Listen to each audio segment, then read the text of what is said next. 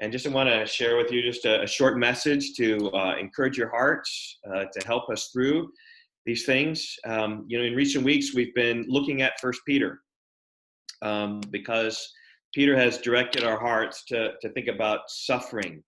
Um, and this morning, I, just want to look at one verse of scripture for us First Peter chapter 5 and verse 7.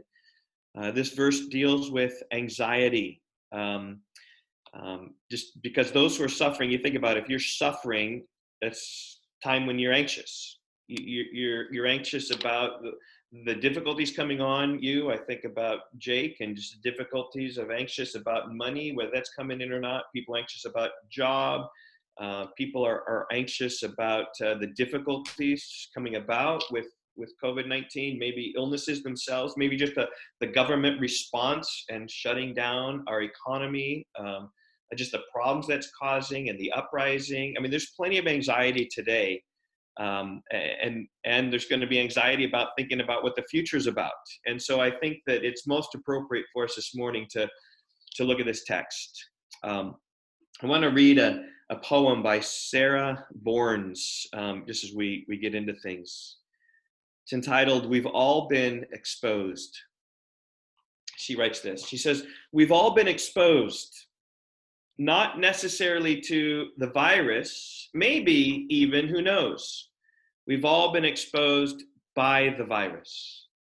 Corona is exposing us, exposing our weak sides, exposing our dark sides, exposing what normally lays far beneath the surface of our souls, hidden by the invisible masks we wear, now exposed by the paper masks we can't hide far enough behind. Corona is exposing our addiction to comfort, our obsession with control, our compulsion to hoard, our protection of self. Corona is peeling back our layers, tearing down our walls, revealing our illusions, leveling our best laid plans. Corona is exposing the gods we worship, our health, our hurry, our sense of security, our favorite lies, our secret lusts, our misplaced trust. Corona is calling everything into question. What's the church without a building? What is my worth without an income? How do we plan without certainty? How do we love without risk? Corona is exposing me, my mindless numbing, my endless scrolling, my careless words, my fragile nerves. We've all been exposed in our junk laid bare, our fears made known, the band aid torn, the masquerade done. And so now what? What's left? Clean hands, clear eyes, tender hearts? What Corona reveals, God can heal. Come, Lord Jesus, have mercy on us. And I think these things are a good perspective as we, we think about coronavirus and we think about the government response and the, the things that, that's caused all the uncertainties of the future. And, and naturally, there is a, a lot of anxiety in our lives. And, and Peter knew this. In a book about suffering, he speaks about anxiety towards the end of the book. My message is from one verse for Peter 5, verse 7 overcoming anxiety. So I just want to read just the, the one verse for us, and, and Peter writes this really, really simply. He says, casting all your anxieties on him because he cares for you. Casting all your anxieties on him because he cares for you. Why don't you all say it together in your home, wherever you are? Casting all your anxieties on him because he cares for you.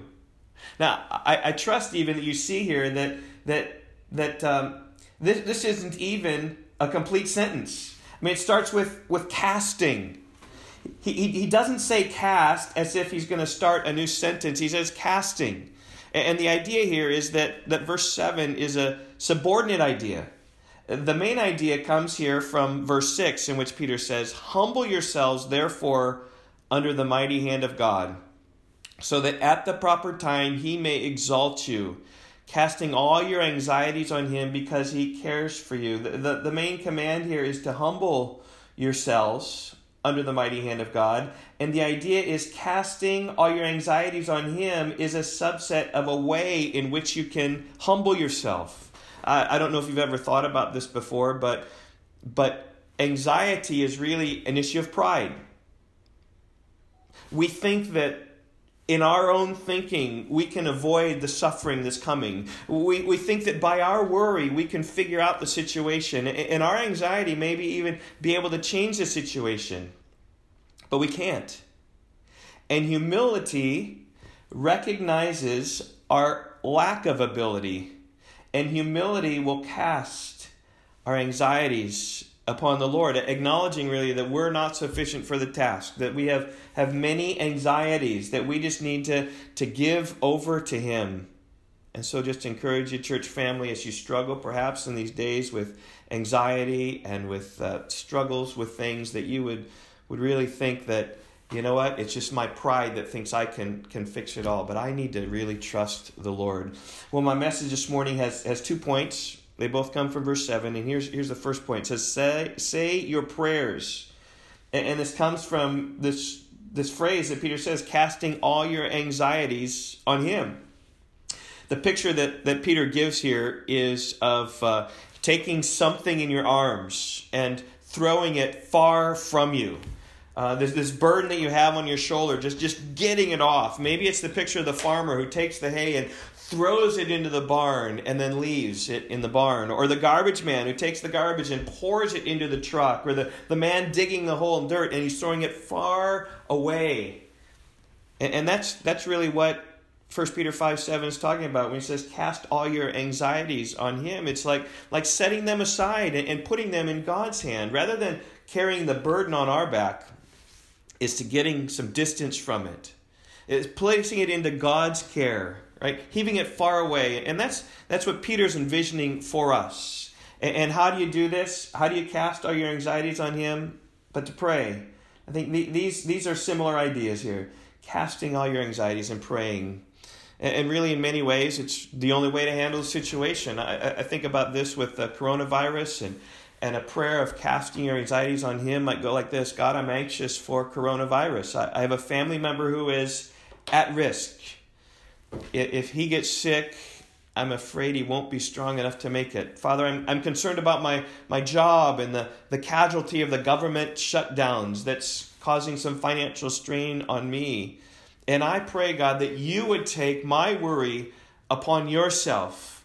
G- give me a carefree attitude over these things. I certainly will work hard and, and, I'll prepare for something else if I lose my job. I, I would be creative in trying to think about how I can solve this. But God, I give it to you. Let, let you worry. I'm worried also about the government unrest. The government seems to have overstepped its bounds, some think. And I know there's tension and, and, and, and the bailouts. I'm worried about the bailouts bankrupting our, our bankrupting bankrupting our country. And I don't want it to be anxious about it anymore. It does me no good. So here, here, God, you take it. I, I know I can't change things. These problems are way too big for me. And, and I know that my thinking can't change things, but I just give it all to you, O oh Lord. That's what Peter is encouraging here. He's, he's encouraging you to, to say your, your prayers. Now, I love the one way that uh, a, a woman took care of her anxieties. She says this She says, heart shaped and tied with a ribbon my anxiety, anxiety box sits on the bookcase above my desk. If I can shake it, she says, I hear the, the rustling paper inside, and when anxiety takes over my mind, I take a small piece of paper and write out what's causing me anxiety. I date the paper and I put it in my anxiety box, and as I untie the ribbon, open the lid, I pray, God, I'm giving you this worry that's tearing me apart. As I place it in the box, I'm saying to you that it is yours. I, I, I, give it to you. You can deal with it much better than I can. And then I close the box, retie the ribbon, and I thank God that the worry is now His. And every time I see the box stuffed with worries, I'm reminded that God is carrying them and not me. Once or twice a year, I open my box and read through the worries. I thank God for the ones He's taken care of. And the others I put back in the heart shaped box and entrust them to His timing. Well, that's really what Peter's calling us to do. We need to take our anxiety, unload it from our soul, to give it to the one who, who cares for us. And when you unload your, your cares and concerns upon the Lord, they're done, right? You shouldn't have to worry about them any longer. And the idea here is that you give your anxieties to the Lord, right? Never having to be concerned upon them again. Because look, it's casting all your anxieties on Him. So you're giving it to the Lord. And, and should your concern creep back into your life, like, like some of the dirt you just shovel out of that hole, you just need to take it and you need to shovel it back again. Or like those slips of paper in the anxiety box, you just need to take those and put those right back again. It's interesting here when Paul addressed the issue of anxiety, he, he used these words, right? Be anxious for nothing, but in everything by prayer, notice the prayer word, and supplication, that is a prayer word, and thanksgiving, that is a prayer word, and requests, that's a prayer word. Let your requests be made known to God. And so when Paul addresses the issue of worry, he says the same thing Peter does, says say your prayers. Right? Don't be anxious, right? But but pray and pray and pray and pray. Uh, look look at how exhausted Paul is. He says, be anxious for nothing, right? In, in everything you should pray. Is that not similar to what, what Peter's saying? He's saying all your anxieties, all your anxieties are going to be uh, upon the Lord, right? So, so you pray here, right, by casting all your anxieties upon Him, and, and, and your anxieties, right, that, that, that are here and even tie here, you need to cast all of them upon the Lord. That, that, that means your big worries. And that means your small worries. That means your your near worries and your your far worries, your real worries and your perceived worries. Your significant worries and your insignificant worries. The the solvable worries and the unsolvable worries. Your personal worries, your your family worries, your corporate worries, your future worries, your past worries, those things in your control or outside of your control, they're all to be cast upon the Lord. And when you're anxious, you need to get those off of your shoulders onto the one who can bear the Lord, the load. And you say, who can bear, bear the Lord, bear the load? Of course, it is the Lord. Consider this verse, Psalm 55, verse 2. It says, Cast your burden on the Lord, and he will sustain you. He will never permit the righteous to be moved. And there it is. Look, look, look just how it speaks about on the Lord. Right? Cast your anxieties on Him. Even these same words here, cast and casting, the, the same idea about casting your burdens. Right? Here it's called a burden, here it's called an anxiety. Casting those things on the Lord, throwing them along His back. And look at how strong He is. He's gonna, the promises here is that He's gonna sustain us, and He's not gonna permit the righteous to be moved and he will never permit the righteous to be moved. That, in other words, right, God is strong. Right? And, and, so imagine yourself, right, holding up the weight of this barbell weighing 100 pounds, right? You, you can hold it steady for a little bit, but soon fatigue sets in and, and your legs begin to shake and, and you'll crumble under the pressure. And God just says, Give me that barbell. I can take it and I will never allow you to be shaken. Now, this whole idea again brings us back here to verse 6 do you notice here, even it speaks about the, the mighty hand of God? That, that's talking about the same thing. It's the power that He can sustain you and that He can be the one who never permits the, the righteous to be moved. God is a mighty God. He can bear your burdens. He can bear my burdens. In fact, He can bear all of our burdens all at the same time. He can lift them up and carry them better than we can. And, and the truth, I just say, church family, the, the power of God ought to give you a good reason to cast your anxieties on Him and not attempt to bear them yourself. Um, the story is told of this guy. I, I know that none of you know this guy's name. His name is Bulstrode Whitelocke.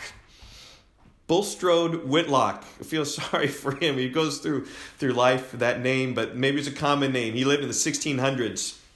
He was involved in politics of England He's a member of the House of Commons in his day. And at one point, Whitelocke was just experiencing a tremendous amount of anxiety over the affairs of the nation. Uh, Charles I had just been executed, Uh, the army and the government were at odds with each other. There was great disagreements among Presbyterians and independents, so causing problems in the religious world and in the government world and the military world, all these things. There's a great unrest in the country.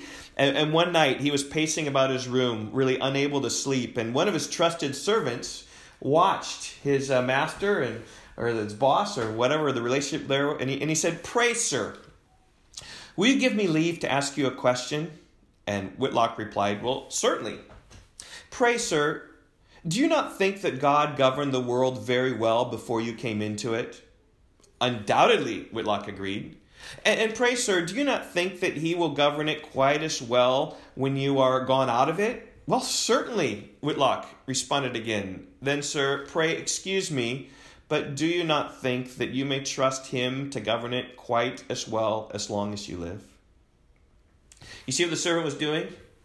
He, was pointing Mr. Whitelocke to the power of God. If God can create a universe that's, that's vast beyond what even we're capable of understanding, then certainly He can govern the affairs of this tiny little world.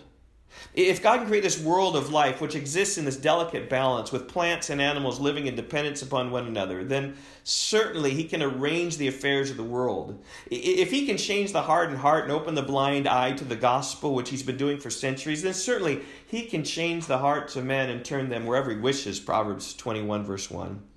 And these things ought to be comfort to our soul when you consider the greatness of God, right? When you're tempted to worry about the situation surrounding you.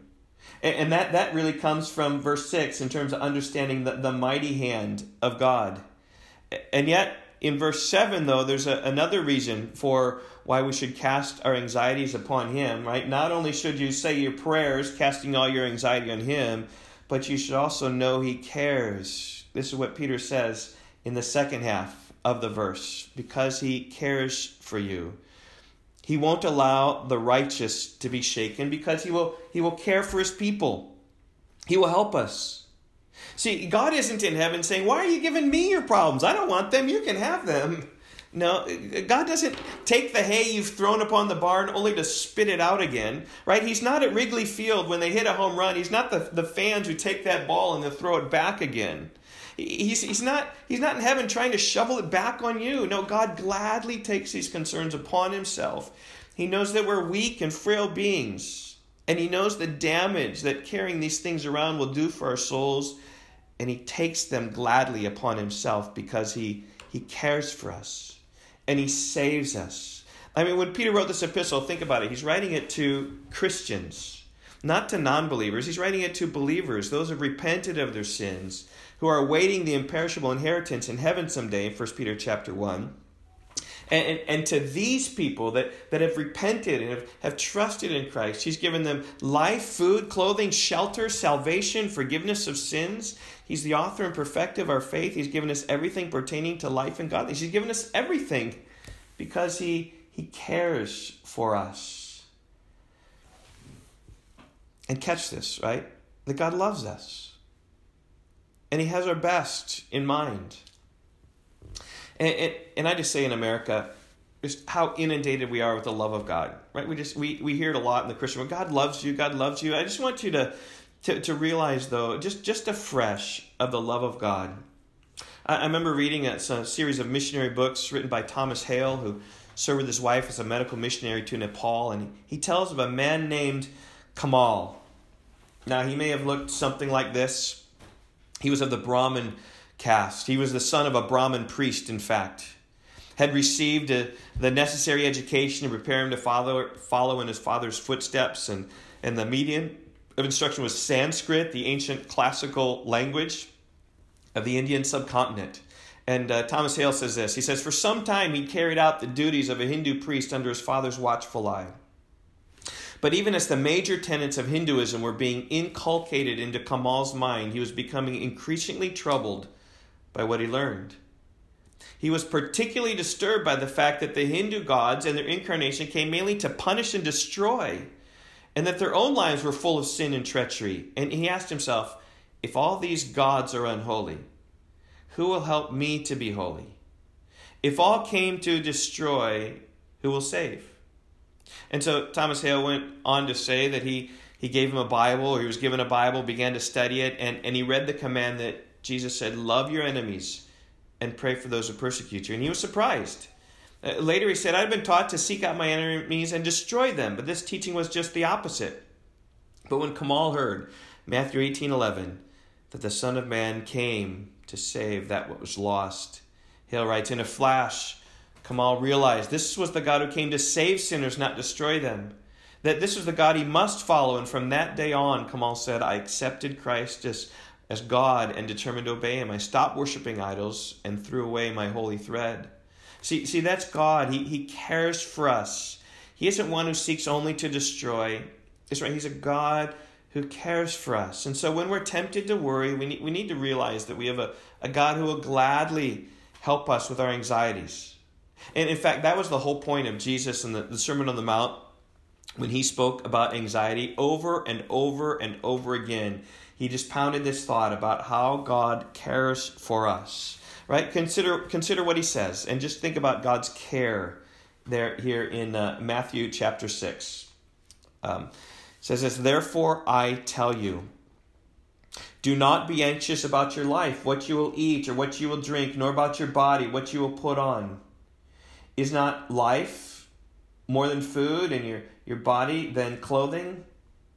Look at the birds of the air. They neither sow nor reap nor gather into barns, yet your what? Your heavenly Father. There's the Father who cares for you. He feeds them. Are you not of more value than they? There's the care. And which of you, by being anxious, can add a single hour to his lifespan? And, and why are you anxious about clothing? Consider the lilies of the field, how they grow. They neither toil nor spin. Yet I tell you, even Solomon in all of his glory was not arrayed, like one of these.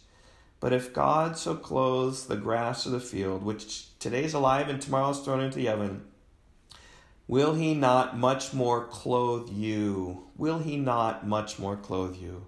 That's just the care of the Father, or you have little faith. Therefore, do not be anxious saying, What shall we eat, or what shall we drink, or what shall we wear? For the Gentiles seek after all these things. And yet your heavenly Father knows that you need them all. Just, just look at these. He's the heavenly Father. That He knows that you need them all. And He cares, and He will clothe you and care for you. He says, Then seek first the kingdom of God and His righteousness, and all these things will be added to you. Therefore, do not be anxious about tomorrow, for tomorrow will be anxious of itself. Sufficient is its own day for its own trouble. You know, and, and what Jesus basically saying, he says this, right? When you're caused to worry or you're anxious thoughts, right? You need to think about it.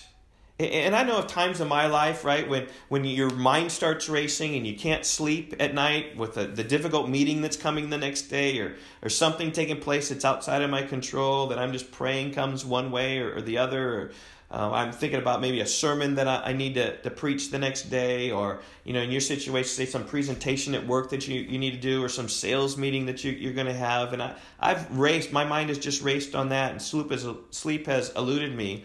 And, and sometimes it, it's easy to think that, right, I, I'm thinking too much right? And just I just need to shut my brain off and stop. But Jesus says the opposite. He, he says uh, it's not you're thinking enough; it's that you're not thinking rightly. You're not thinking about God's wonderful care for you. Instead, you're thinking about your problems that you're, you're facing. Right? You're not thinking about the ways that God has been faithful to you in the past and, and, and will be faithful to me again in the future, right? When you're worried, right? You, you start thinking about the problems. And I just encourage you, focus your mind. Spend your time thinking what is right. As D. Martyn Lloyd Jones says this, he said, The trouble with the person of little faith is that instead of controlling his own thought, his thought is being controlled by someone else.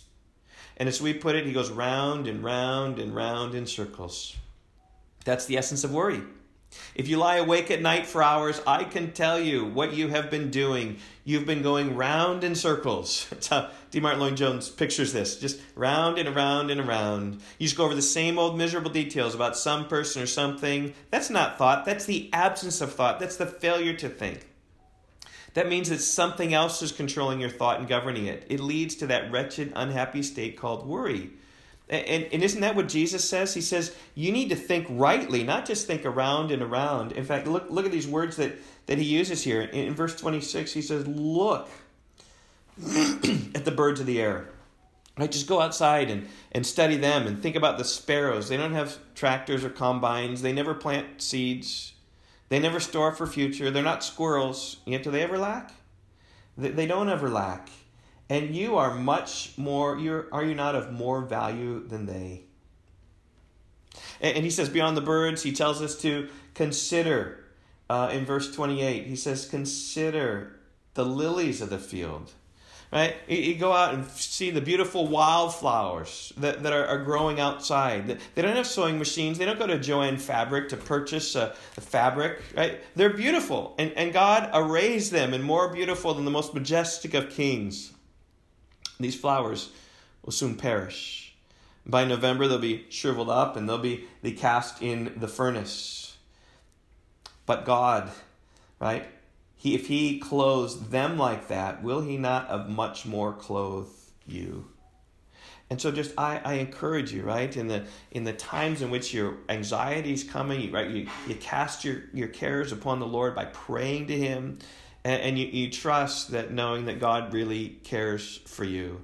And that's why we should seek first his kingdom and his righteousness. That that is what you need to do. You need to seek the Lord when, you, when your worry and anxiety comes upon you. Well, last week I was talking with Carissa about these things, and I was talking with her about my, my outline.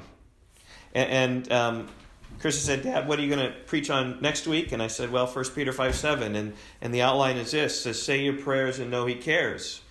And she thought about it for a little bit and she said, Dad, I, I think you ought to switch those points. I think your sermon ought to be because He cares for you that's why you need to say your prayers.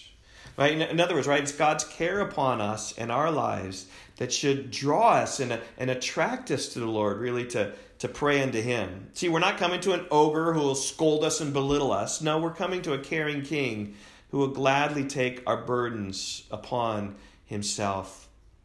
So, church family, in the midst of this corona pandemic and the, the heaps of suffering that's coming from the, the governmental response to the virus, I, I just say this don't be anxious for tomorrow. Tomorrow will take care of itself. You got enough trouble for today. And so I just encourage you to say your prayers, right, by casting all your anxieties on Him and, and know that He cares, right, because He, he cares for you. And, and I would say even the opposite, right, because He cares, let's say your prayers. So let me just pray for all of us just as the end of uh, this epistle of suffering, Peter's addressing this issue of, of suffering. Let's pray. Father, I would pray that you would help us at Rock Valley Bible Church to see and understand what's going around us and see and know and trust that you know what's going on. You are strong enough and powerful enough with your mighty right hand, uh, God, to change things, and you have brought us into these circumstances. And so, Lord, I, I would pray that we would entrust ourselves to you that we would take our anxieties and throw them upon your shoulders. God, because you can take care of them, because you are strong and mighty. And God, you will take care of them because you care for us. And so help us to walk, God, not as people who are, are worried and anxious and fretting, but, but through the midst of, of things, may we be the calm and steady people to which people turn and look and they say, Why are you so calm and steady? You say, Because I have a heavenly Father who's in heaven who cares for me and loves me and is powerful enough to to see that that my good um, is for His glory and that He will He will provide for me in all ways. And so God would pray that you would would help us, God, forever to trust you in these things. We pray in Jesus' name. Amen.